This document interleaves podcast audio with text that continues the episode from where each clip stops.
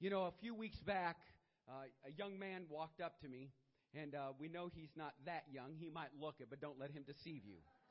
And uh, everybody, when they first met CJ, they they were like, "Oh, look at him! He's like 26 years old." I go, "No, he's not 26 years old. Do I look like I'm 26 years old? No."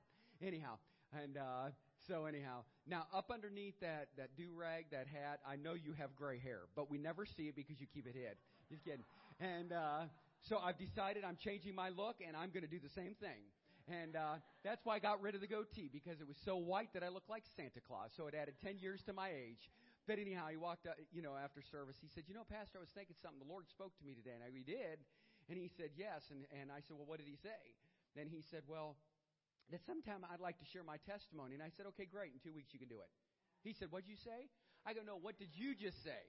And he said, No, what'd you just say? I said, In two weeks, but what did you just say? And he said, Well, you know, the Holy Spirit and the Lord was speaking to me during service today. And I said, Well, do you think I'm going to argue with God?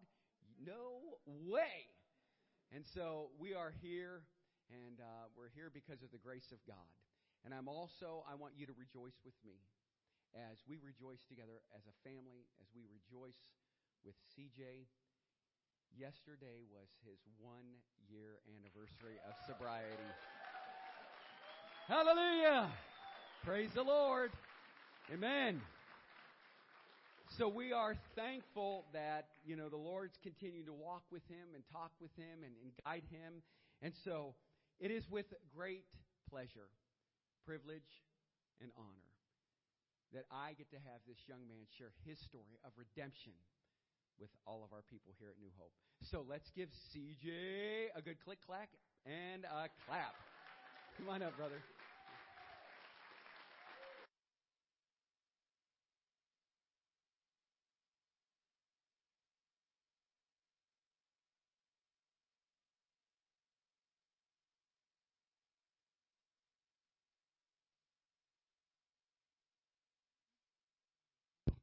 Hello?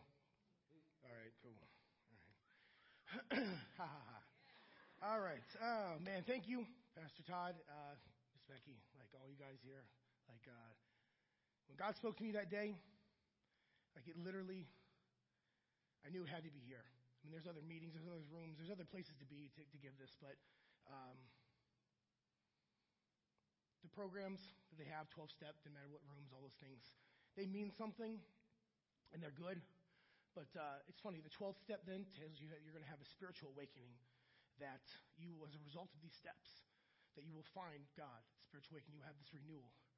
But it kind of stops there with a lot of it.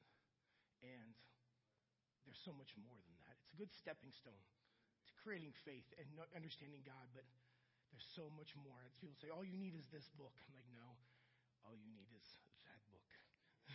because it all comes from there anyway. But uh, I said, thank you everybody for being here. Like, uh, this means a lot to me. I love you guys. Like, I love being here. I love this church. Um, I've been to a lot of them. I've never been to a church before that the pastor comes and speaks to each and every person that comes to the door, gets to know your name, gets to know your story, gets to know who you are, actually spends that time and earnestly wants to know you. That's an amazing feeling, you know? Makes you feel like family from the jump. So I appreciate that. Uh, this is my testimony. This is my story. Uh, it's a story of redemption. It lets you know that you can be redeemed, you can be restored, you can be renewed, but first you have to be reborn in His image. Through Christ, all things are possible. You know? And uh, I did a lot of things in my life that uh, were for my own glory, for my own. I mean, I was always, I was really blessed with a lot of gifts from God. And things came easy to me growing up. School was easy, sports were easy, talking to people were easy. It kind of like, it was too easy. It was too easy. And uh, all that glory lets you know, all those things I've ever accomplished, I mean, some, as far as the world is concerned, when we return to dust, they mean absolutely nothing. They mean nothing. The things meant for His glory, the things meant for His name, they last forever. They only added the glory here on heaven and, and on earth, both. It's, it's everlasting. Um, see, I was born in Puerto Rico. Well, I was, I say I was conceived and born there, which in, in, in Puerto Rico they call it Boricua, which means of the island. It's an old uh, Taino word, the uh, Indians that were there. It means of the island. And uh, I grew up in Akron, Ohio, though, South Akron. And in Akron, it was basically like a black and white society.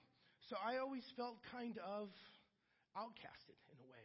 You know, I could always make myself fit into certain groups or whatever it was and uh, adapt it, I guess.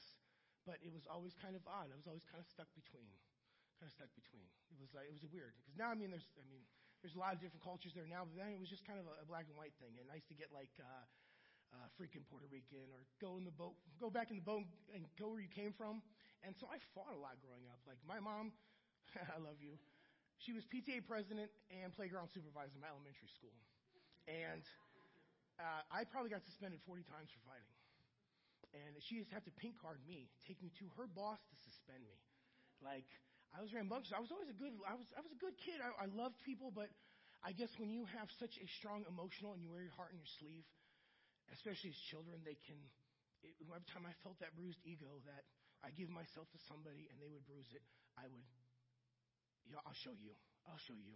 You know, so I mean, I could always. I mean, and it's it's amazing thing now today is that I'm so passive and I'm so I was always the fighter. I was always constantly that way. But uh, I said, well, going on. Um, I grew up. I mean, it was pretty decent. It was pretty decent. It was a decent middle class neighborhood at first.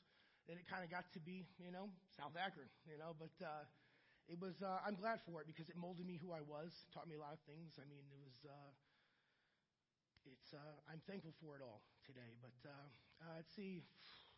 Got some trouble as a kid, things like that. Uh, I didn't finish high school. I dropped out actually my senior year. And I got my GED right before I joined the Marine Corps. So it was, uh, you know, for a long time I tried to hide those things. You know, you try to hide your mistakes, hide your flaws, hide your, hide your faults. You think the world's going to judge you.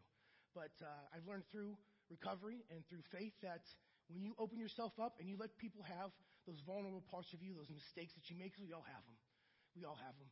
You, um, I take ownership of that. I take responsibility for that. Now you can't hold it against me. I admit to it. You know, I, it's mine now uh-huh, now, now it's, it's, it's mine. I take that responsibility. Um, I won't delve too much in the Marine Corps. It was a, some of the best and worst years of my life, and I'm glad for it because it did help me. Uh, it was the first time it kind of broke me down in boot camp to nothing to build you up, but it's too much ego driven. It's too much, and that's why I was good at it because it was instant gratification. Oh, you're crap hot, but I'm not going to use the other word. That's what they called you. You know, it's like I got promoted out of boot camp. I got emeritus promoted corporal. I mean, it was like I was on this fast track. And it was, but it was all about glorifying yourself, glorifying this thing, you know, and it was, so I said, I'll leave it at that. But, um, uh, after getting out, um, I was out in uh, California for a while because I was at Camp Pendleton at the end. And I was in California and uh, got a job out there. Um, and I decided I was going to move to Miami. My father was in Miami. He was never really part of my life. I think it had a lot to do with the fighting too. I found that uh, kids who feel abandoned as a child, um, they have anger issues. You feel like that abandonment, and especially with me, with my dad, it was I was always into sports, and I was always doing these things, but he was never around. And so it was like I always had to prove myself. When I first started sport, it would be I always get put on like these waist weight teams, you know, so I had to prove myself and then you get put on greater teams and things like that. But it was, I held it against him for a long time, you know, that he wasn't there to help me push me. Because, I mean, I was, I was really good at sports, and it was like I didn't have that steadying kind of force to be like, fear, the, fear my dad, whooping my butt because I was a stupid, rebellious kid, you know, and that kept me in line. But, uh, I said, uh, I moved down to Miami, and that's when, I mean, I had my life together. I had a really good job. I was working for a Worldwide Wholesale Forklift, made really good money, single. You know, it was like I worked a lot during the week, did what I want on the weekends. But my brother was going through some things. He had a traumatic brain injury. And before that, he was the best of us. He was the kid you wanted in high school. He was the one that never got in trouble, listened to his teachers. He struggled some in school, but he was more into band and art, so his brain taught a little differently. Um, but he was, uh, he told on himself. He's the most honest guy I ever knew. He would do something, he would tell on himself all the time. And uh, so we were like night and day a lot of times. But uh, he got a traumatic brain injury, and all of a sudden he wasn't him. He was put in a coma for a little while. He learned how to walk and talk and all that stuff. And uh, he wasn't him no more. And he got into drugs and alcohol really bad, really bad. And uh, he, when he started, he couldn't stop. And he went around. He went with my my mom, my sister, my aunts, my grandma. He stayed with all of them while I was in Miami. And I told him, "You guys need a break. Let me take him. Let me take him." So he came down there. I got him into treatment, because he wouldn't admit he had a problem really to anybody, but he knew me. I wasn't going to judge him. We had that kind of that bond at that point in time, and I had become at this point in time more like the older brother. It was weird because he was four years older than me, but it was at some point in time I became like the older brother, the one that watched out for him. And he comes down there. I get him into treatment. He's doing pretty good, and this made me carry more resentment for my father because he was down there, but he wasn't helping me. I was going to family days. I was the one down there, making sure he had everything he needed. You know, and it was I resented him for a while too because I'm glad I was there for that, but I should have had a shared responsibility. It shouldn't have been on me. And uh, not too long after that, he gets out. He gets kicked out of treatment, and uh, he starts living with this one girl. And she was bad news. I knew it from the start. And uh, I stopped over there one day after work because I, I lived in Miami, but I, li- I worked in Fort Lauderdale, and he was in Hollywood, which is right next to it. And this was like the day that literally, like, well, two days the kind of earth stood still for me. This is what broke me. All the things I'd been through in my life, all the disappointments, all the other things, I never was this broken. And uh, I saw, last time I saw him, I argued and kind of wrestled with him because he couldn't keep his eyes open to me. He was just bobbing. He was so messed up. When he, when he did pass, he found like 12, 13 different drugs in his system, including alcohol. And uh, so I, I was mad at him, man. I was like, I, I can't believe it. And this was six days before his birthday. I took him on his birthday, and we went to GameWorks and played video games and stuff. And I remember God has always kind of given me discernment. Like, I can see things before they happen. I know where it's going to go. And there's this guy who's homeless, and he's messed up, and he's walking across. I told him, it made me cry that this is going to be you. If you don't stop this, if you don't find it within yourself, this is going to be you. Well, the last time I saw him was uh, on January 14th, 2005. And January 15th, I woke up in the morning at like 7:30 to go apologize to him, and I found him dead. Was so surreal. My older brother, the guy who I always judged myself against, you know, he was gone. He was cold and he was lifeless on that floor. And I remember carting him, and he was so cold and stiff. And I remember saying to him, I'm sorry for every single time I failed you. This more than anything. And I'll never forgive myself. I'll never forgive myself for this. And it was and it was crazy. So of the cops and paramedics get there. It's already too late for him, so they're taping off the place. And I'm outside and I'm pacing. You know how nervous I pace. And my mom calls me. On a Saturday morning. She, there was no reason. And this is when I knew God, even though I couldn't admit at the time, I look back now, God was there because this happened. My mom calls me, and I could not not pick up the phone. I could not not tell her her baby's dead. So she answers it, and by the grace of God, my sister was there. She was living in Conneaut the way, which is like the last town before Erie. You get to Pennsylvania, three hours away. And she was there that day. And I told her, Mom, was passed. And they knew kind of was coming, but you could never prepare yourself for that. And it was, uh, there was a part of me that died that day. There was a part of me that died that day. And I decided to move up and pack up and come back to Akron, Ohio. And the big reason was because my mother, she lost her son. I figured having me around would be better. So I get here and I don't, I don't deal with it. I push it all down. I keep it all inside. And uh, I try to act like everything's okay. You know, I'm good. But I noticed then that I stopped hanging out with everybody that used to know me before because they could tell. Something was changed. Something was different in him. I could fake the funk with everybody else. I could turn on that charm, turn on that charisma, that false bravado, and I could fake the funk. Even my family, I really didn't hang around them much. And I, I joke around saying my picker got broke. When you think yourself this big, you subconsciously will choose somebody to be in relationship with that you know is going to treat you like crap because that's what you feel about yourself. You can tell a lot about somebody when they get into a relationship of what they think of themselves by that person. It's a lot of it. That's why if you do not heal in a relationship and take that time to find out who you are, you're going to pick that same those same behaviors. You're going to be in that pattern. You're going to choose somebody just like it. And I had to learn that eventually. but uh, uh, so I went through like two, 12 years in like two very toxic relationships. I'm talking like I tried to fix these people. I've talked to therapists and things. I've been through quite a bit. And uh, they told me I transfixed that trying to fix my brother, fix my brother, fix my brother, trying to fix them. Like I can make up for that. I can make up for failing him by fixing them. Um, so, and and it was funny. Um, after the first one, I was married, and uh, I don't know, I was in like this stupor. I woke up one day, kind of out of the funk of depression and all that stuff, and I realized I was married. So you know what? I was going to make the best of it. I made my boat. I made my bed. I'm going to lay in it. I have to do what I have to do.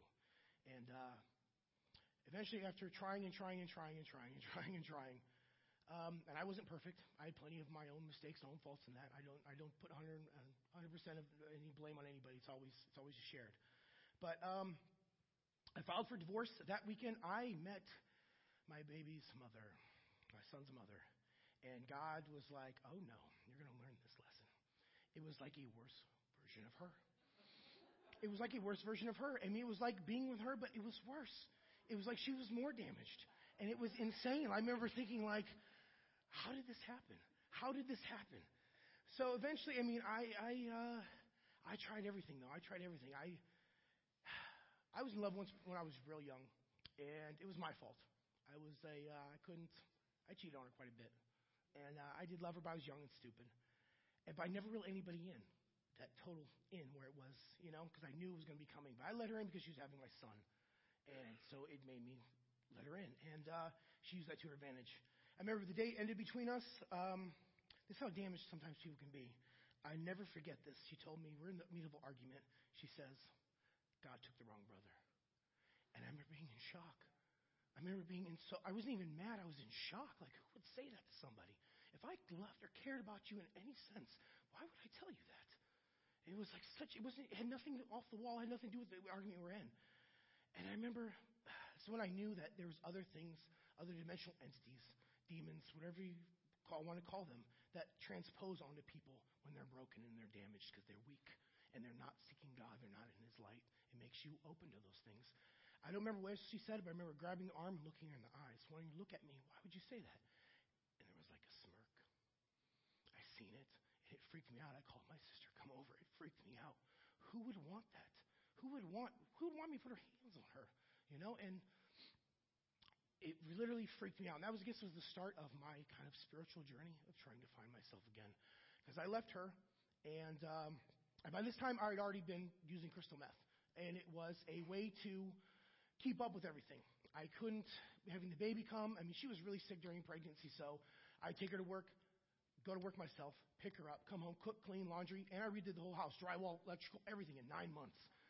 I couldn't keep up with it. So I started using a substance to try to help me keep up with it. And uh, that was the start of it. And I remember my mom, they knew something was up. I admitted to my sister that day, I was like, I've been, I've been using. I'm kind of a little freaked out. Well, I left there and I went to move in with my one buddy I met, uh, this guy, Steven. And uh, I never met anybody in my whole life that was so much like me. And uh, when I actually moved in with him, my crystal meth abuse probably quadrupled. But I put on like 20 pounds because the stress wasn't there. Stress is such a killer of everything in your life that it was. And so my mom's like, "Oh, you're you're doing better now." Yeah, yeah, I'm, I'm good. I'm good. You know, and uh, that was a that was a hard time. Even though I was like that, I was still trying to find myself. And at that point in time, it was um, I didn't know who I was anymore. You know, I always was that guy that I excelled at whatever I did. You know, I always had more confidence than needed. My brother was almost less. He didn't hardly have any he, it, was, was odd. We were like night and day. But when he passed away, it was like the yin and the yang. Without him to judge myself for against, I didn't have it anymore. It was gone. I could fake it, but it was gone. I didn't have the confidence in myself anymore. I didn't believe in me. I didn't know who I was.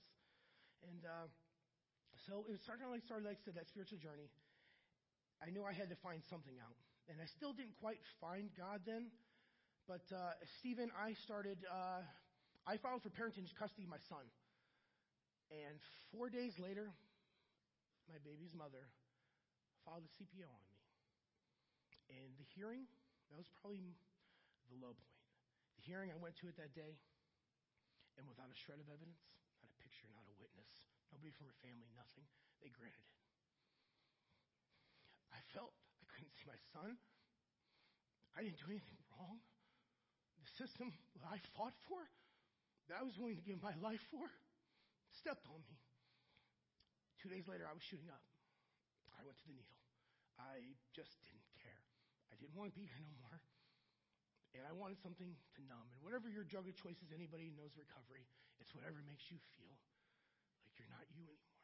That you can exist without feeling all that pain and all that misery that hangs around you from the moment you get up to the moment you go to bed. And there's no escape. So you find something to, to take that away from you. You know, and I started shooting up, and my buddy, though, even though he was smoking and whatnot, he, he, in his own right, I think God spoke through him, and he called my family and let them know that I was doing that. So they get an intervention on me. Of course, I took off from it. You know, you don't tell me what to do. I'm, I'm, I'm my own person. You know, I got to figure it out on my own. So they did get me to finally admit, and I went to IOP voluntarily. I remember going to IOP. It was funny. I went to the building. I'm like, hey, you know, I'm here for, I need some drug treatment. Who sent you? Who authorized? I'm here of my own volition. They didn't. It was like it was the hardest thing to try to get in somewhere, unless you're through the courts or you messed up. They didn't want to give you any treatment. It was like this battle. So I eventually get to IOP, and I am not court ordered, so I don't have to go to meetings. I don't do all the extra stuff with it. I just go to IOP. And I wasn't using it at the time, but I faked the funk. I faked the funk. You know, it was. Uh, I could always do that. It was sad. It's true though. You know, it was. Um, no, schmooze, yeah, schmooze, yeah, yeah. It's um, so like I graduate uh, IOP three weeks later. I am using again, and that's the slave. People talk about drug addicts, the slave to the needle. It's never the same again. It was such a instant. I no longer feel like me. That you can't. You, always go back to it. Uh, eventually, after graduating IOP, and uh, things break down with my family as well again, and I decide I'm going to throw myself to the wolves. I'm going to go and live this trap life where I'm going to be surrounded by drugs. No longer have to look for drugs. I live at the trap house. We sell them here. And I wasn't necessarily selling drugs, but my Marine Corps knowledge, I started doing security for plugs, drug dealers. They're high drug dealers. People that move pounds, things like that. And in Akron at the time, there was a lot of kidnappings, a lot of people getting robbed. And it was, I was always say, I was wanted by a couple of different plugs because I thought, like a Marine would think, strategically. And nobody got kidnapped, nobody got robbed, every, everything was fine whenever I was looking after something. And so that was my excuse. Hey, I'm not doing nothing. If they cops come, hey, it's not my business to know what they're doing. I get paid to do a service. But it's just it's lies. That's what you tell yourself to try to make yourself feel better. You know, hey, I'm, I'm not I'm not I'm bad, but not as bad as them. You know, it, I, I try something to make myself exist because you don't want to. So I'm living the trap life, and it's somewhere in there. It was it's I'm I told some people earlier. I'm thankful for it because I somehow I found myself, I found that strength. Because everybody there was all connected, different gangs, different affiliations, different colors, whatever it is. I didn't. I hadn't been part of that environment for a long time since I was a kid. So, I don't know. I threw myself to the wolves. Sink or swim. Sink or swim, dude. What are you going to do? And somehow I, I did in that I didn't I found myself, I found that I could I could uh could hack it. I could I could make it, no matter how bad things were out there. And there was times that God was with me. Like um, I was at a trap one time, and it's about 2:30 in the morning, and I'm kind of laying back on the couch, and right over top of it, five, five, six rounds, tap, tap, tap, tap, tap, tap, right over my top of my head, tap, tap, tap, tap, tap. I remember shoot, sling out, low crawling, making sure everybody's all right, everything like everything's cool, everything's cool. And uh, I looked at it, I'm like, oh, there's five, five, six rounds in, in the wall. They're like, how do you know? Because I know. I know what they look like as they enter. You know, it's it's one of those things for being a Marine. But um, and ten minutes later, I'm back on the couch. They're like, "How are you sleeping?" I'm like, "It's Tuesday. It's not that big a deal for me, you know." Plus, I knew, hey, if I was going to die tonight, God would take me. Obviously, it's not my night.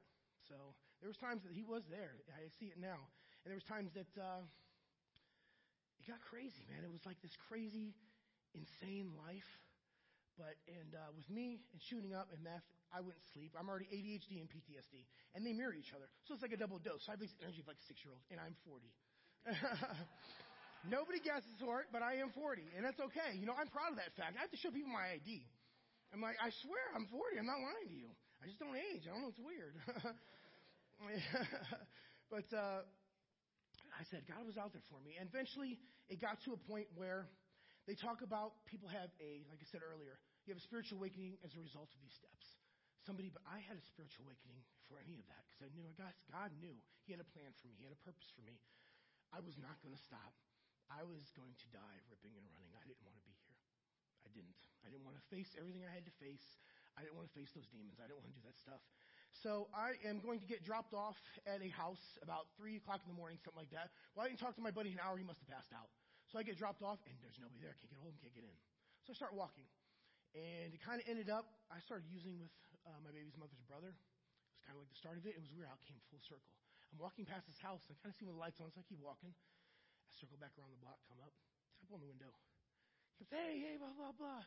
And we used again, that was the 24th of, uh, the morning of the 24th of May, 2018. And we're using all this, and I hear my baby's mother's not doing well. My son, who knows what could be happening. And I'm thinking about things, and it just hit me. God put this wave of the first time in so long that I felt peace, that I felt grace. And I didn't deserve it. That's grace is. I didn't deserve this. And it hit me, and I crying and weeping for hours, messaging my mom and sister, and thanking them for not giving up on me when I had given up on myself. Because they were always there for me. I wouldn't be here for, for them. They were my lifeline. If I needed something, if I needed anything, they would drop whatever they were doing, no matter what I did, no matter how horrible person I was, they were there for me. You know, um, my buddy Steven told me the other day, uh, yesterday, you probably have the best sober support network I've ever seen in my life.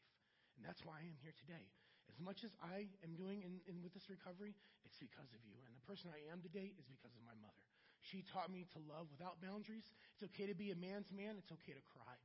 It's okay to be these things. Be self sufficient, but be open. Love. Love with all yourself whenever you can. You know, it doesn't matter if you get hurt, because that's you. You know, it's you. You have to love. But um, writing them, and I knew I was done. It was weird. I just knew I was done. And they came, picked me up, and uh, for about three weeks, I um, went and saw Tug. Tug, that's my buddy from I Can Say No to Dope. Um, I love him. It's uh, we don't always see eye to eye on everything, but we have a common goal, and uh, he did help save my life. Uh, it's funny. I met him through somebody. It was like very impromptu. I showed up one of his things.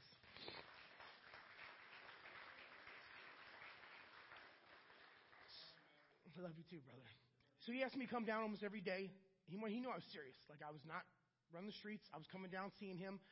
And this was God. This was the God moment that really made me, that's when I knew that God was going to be real. I didn't want to go to a spiritually based treatment. I didn't want somebody to cram their religion down my throat. I, it was, I believed in God, but I didn't know what I believed in. I was trying to be raised Catholic, and I don't believe in that. I don't believe there's none of things I have. I'm not going to down anybody's religion. I'm not going to talk bad about it. But for me, it wasn't me. It wasn't, it, I didn't feel the Holy Spirit. I didn't feel God.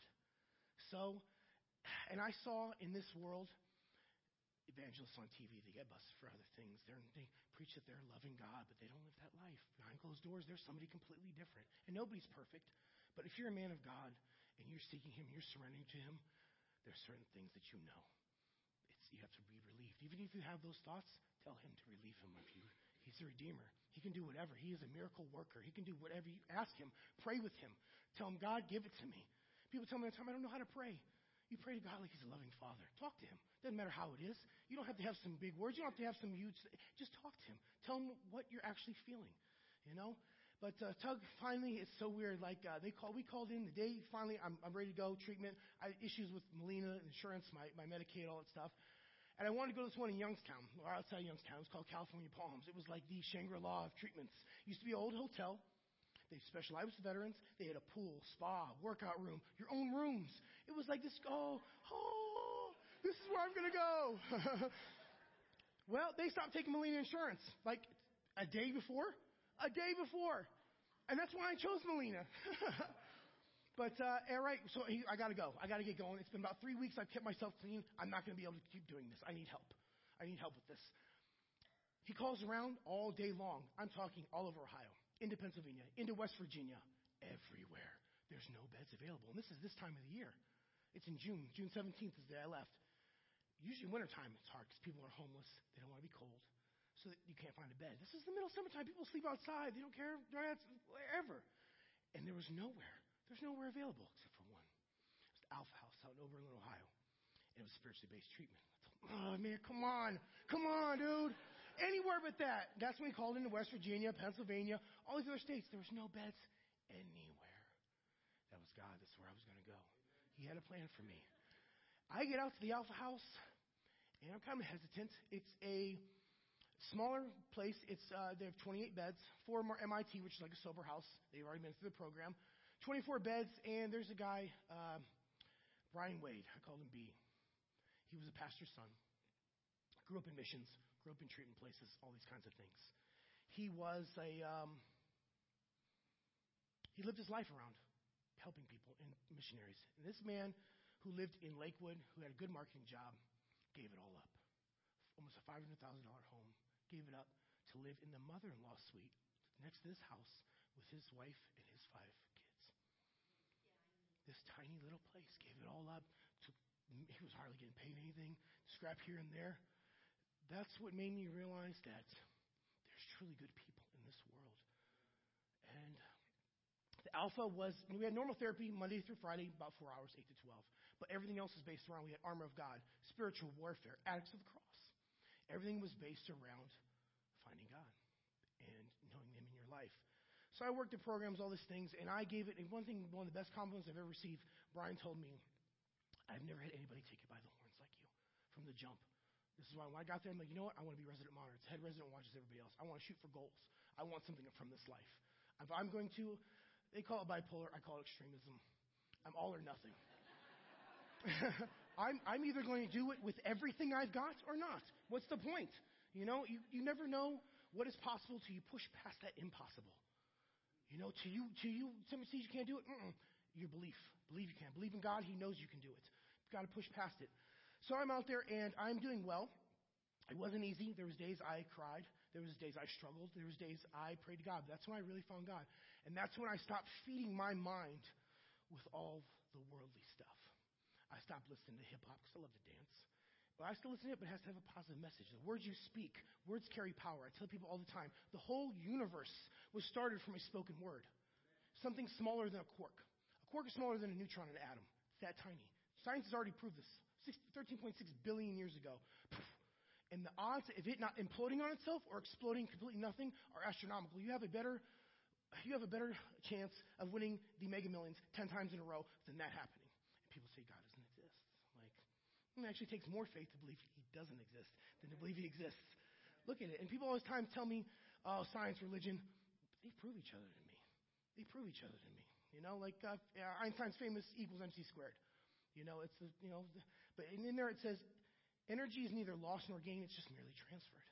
So the energy that you are today when you pass there's no more energy in the body. What happens? It's your soul, that part of you, the energy. It does transfer.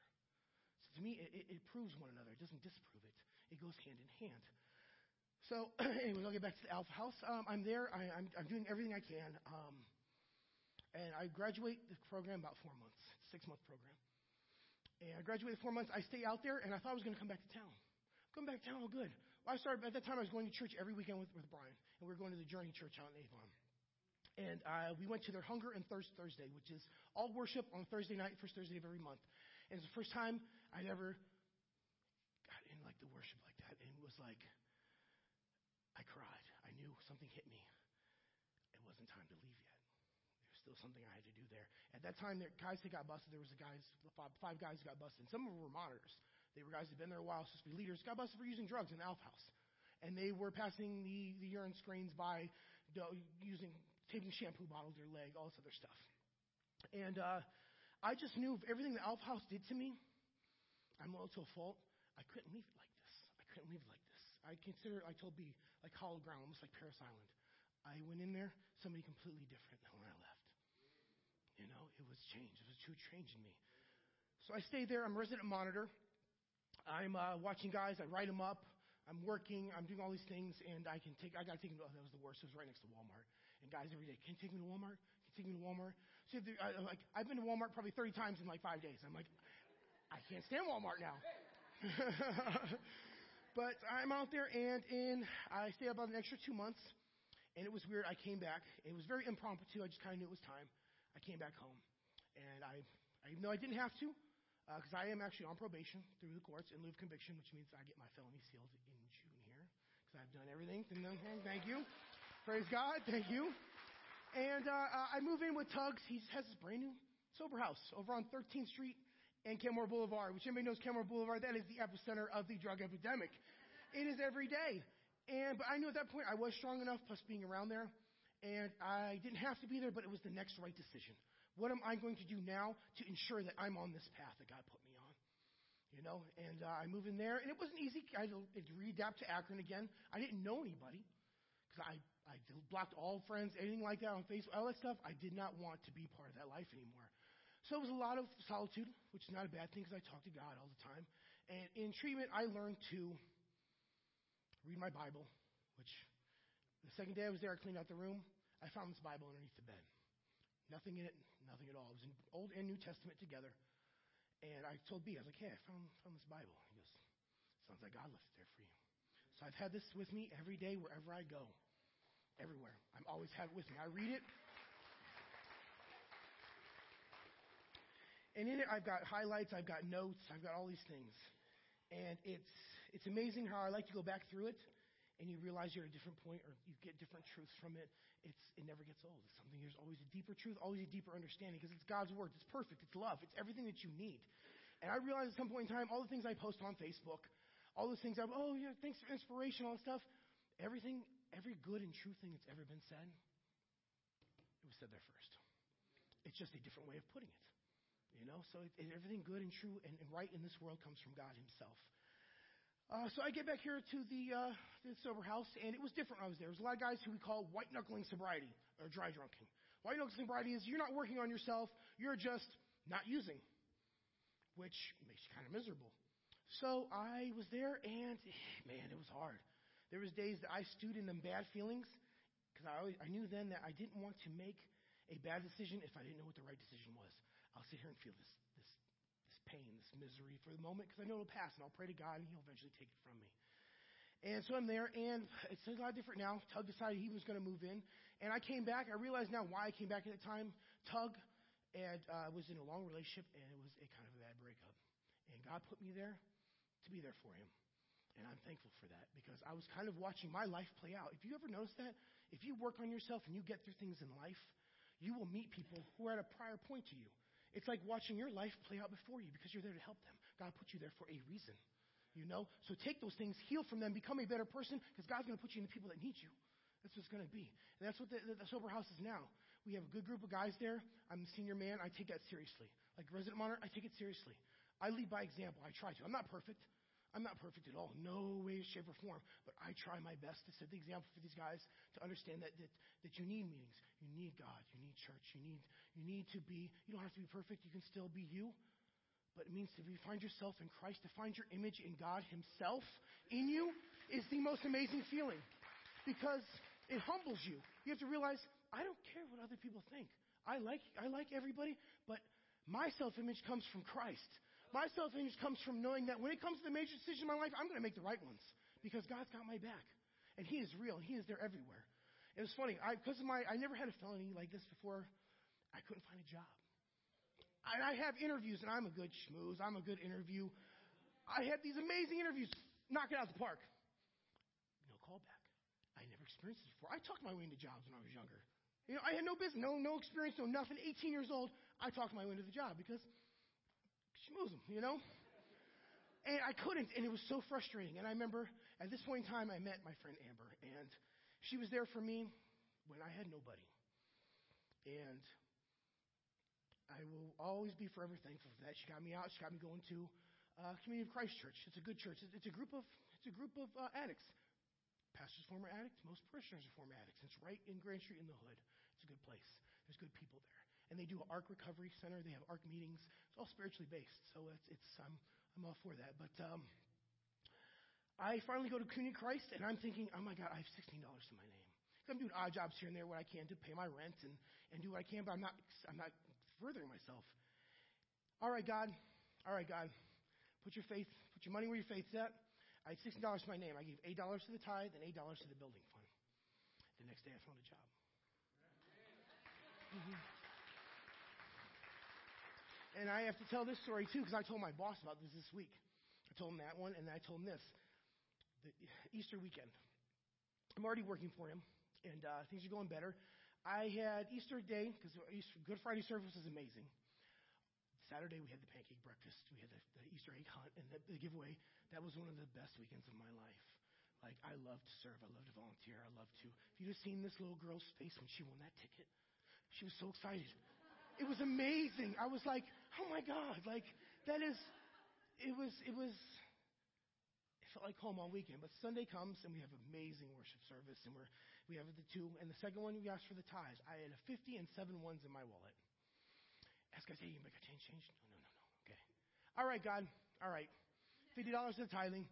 Send it through. The next day, I got a dollar raise. Tell me, tell me God doesn't exist? Like, you know, God blesses you you can bless others. And the more that you bless others, the more He blesses you to bless others. And I've seen it exponentially. We have now the 13th Street Sober Squad, click, clack. but it's a group of guys who all lived a hard nosed life. We found our identity in each other and in God. And we watch out for each other. We build each other up. We make sure we're there. And I've never experienced something quite like this before in my life. Um, I love those guys, man. Like I would do, I would do almost anything for y'all. Like you guys have been there for me, and we, we vibe and we, we do well, and we, we exalt each other's successes. My dude, I'm happy to. That's my success too, because you're my dude. You know? And we joke around with it, click clack and all that stuff, but we we're gonna do amazing things together, guys. I know it. God, God's gonna find us. You know what I mean? And so, well, I'm, I'm I am just I'm just proud because I, this thing when I found out at the Alpha, Brian, his brother-in-law Nick, was a house chaplain, and Jose was the night guard. They were such good men, good godly men. They made you want to be better just being around them. That transposing because we are a product of the five closest people to each other. We we transpose upon each other. That's why yawns are contagious. Our neurons automatically link up, even if you don't say a word. So be careful who your inner circle is, because you're going to start to transpose. And I see it every day. These guys, I see little bits of me that transposes onto them, and it makes me happy because it's good parts. I try to feed them hope and love and truth. And, and I'm not perfect. I'm never going to be, but they know that my intentions are always there to do the best for you guys. And I take that something very seriously. So I'm going to finish almost wrapping this up is that this is that um, God has kind of put me on this course. Like I said, my family's going to be gone here in June. I've done everything I can, knocked out of the park with everything everything I possibly could, and then some. Um, and I had a really good job waiting for me here. Like I just don't have to have a felony. My one buddy, it's six figures. It's insurance and benefits. It's easy. It's a lot of hours, but it's not that I can sell. Because when you sell, you're not selling the product, you're selling yourself. And um, but God's putting things, other things in my path. He's um, since I mean, courtesy of Tug. They came for Aspire and to learn about, because he's Frank Wiley in the news, he's uh, come and talked. Well, he talked to me for a good 20 minutes interviewing me, and they played a lot on the news, which I'm very humbled and thankful for. And it's kind of getting my name out there and things like that. But uh, then I walked in a parade for, with, with Tug as well for Judge Fish, and these people loved me. I danced and, and the whole time and handed out candy, and you know I have the energy to me. I have the energy that that and people say, "Where do you? I could, she could bottle that." It, it's if I could, I wouldn't have to work. But it comes from God. Like there's days I come here and I'm kind of been a long week and whatnot. We get into worship and it's just I don't know. I start to feel it. It's amazing. And, and all these things are good things are happening. This is the first time I'm giving my testimony. Uh, next weekend at Saturday is going to be Quake of the Lake. It's one of the largest recovery events we have. It is a good place, a lot of speakers, a lot of music, a lot of good times. It's going to be a giant recovery event of people trying to push in the same direction. And after that, I'm going to speak there as well. I'm, uh, I want to, I want to do my, I want to start faith and fitness recovery. It's something to me that, that that's what I found is the cornerstone of mine is that I treat my, try to treat my body like the temple that it is. I eat right, I exercise, I do those things. This gives me the energy to do all these other things that I need to do. And faith, faith, God relieve me. I don't have days where I wish I was using. I don't have days where I wish I was high. I don't have it no more. God relieve that of me. And that's odd in the rooms.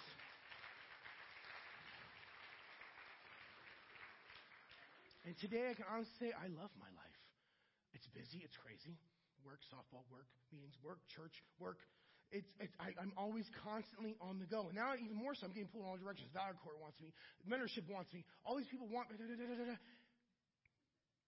but I want to, I, said, it's, it's God putting these things in my path to be able to actually start my own recovery, my own like faith and fitness. It's something I've, it's notes it wants me to do because I could take that job, but money ain't everything. I've had lots of money and never made me happy. I want to do something where I wake up tomorrow and I get to go to work. I get to go to work. I get to change lives.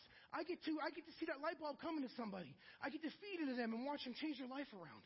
That to me is one of the most amazing things. In the rooms, they have a saying that says, the, the, the proposition of one addict helping another is without parallel.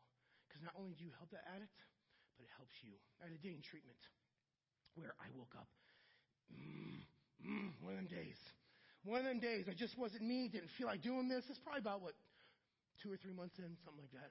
Well, I tried to play volleyball. We played there all the time. Game and a half in, I don't even want to play. I'm the most competitive person in the world.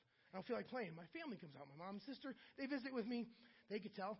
I don't. I, I can cut it off early. I'm going to go back inside. I'm going to take a nap. I don't. I don't like today. I don't feel it. You know. And uh, I went and took a nap, and got up, and I still feel that way. I mean, I slept like two hours. Got up, didn't feel that way. We had our own little meeting there. It was called Walk It Like You Talk It.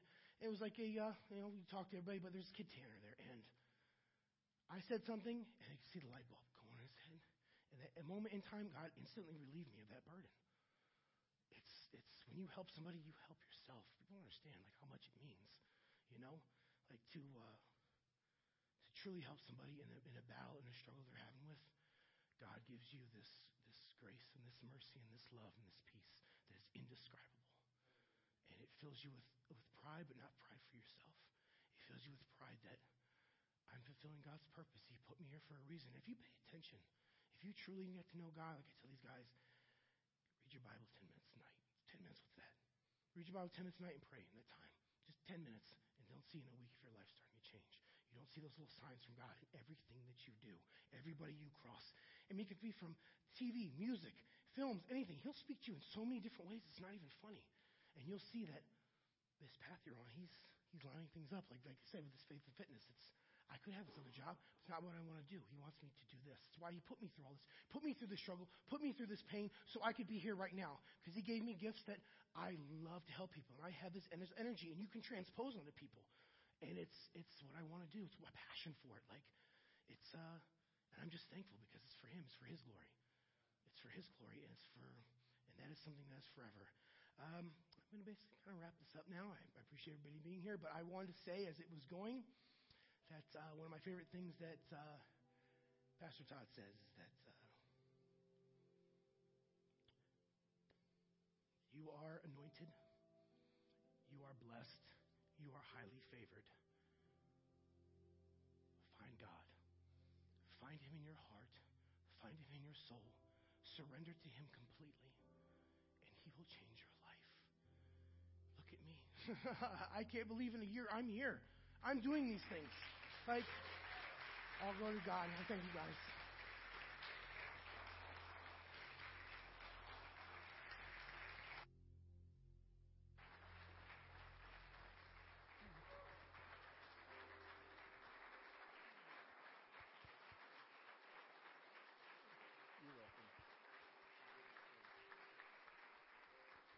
Hallelujah. You know, I was thinking of, uh, you can remain standing as we're, we're going to close and, and sing a song, but as the praise team comes, I was thinking about something that you said in regard to your brother. Your brother saw your potential. As much as you saw his potential, he saw your potential. And just because we make one mistake doesn't define who we are the rest of our life. Because our God is faithful.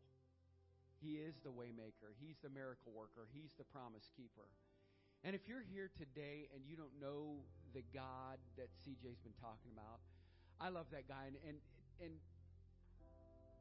life is about pouring into other people. We started this church on a deck to start pouring into people. If you don't have new hope, you have no hope. And I'm not talking about the church, I'm talking about God. And that man gave a story of grace and of mercy and of love. And that's what our life is like when we walk in Christ. So as you journey ahead and you have mentors that are around you, like Tug and the and Donnie and Chris and your what street is it? 13th Street. Yeah, click clack. Know that you have people that love you, and then you have a mom and a sister and a church family that cares for you.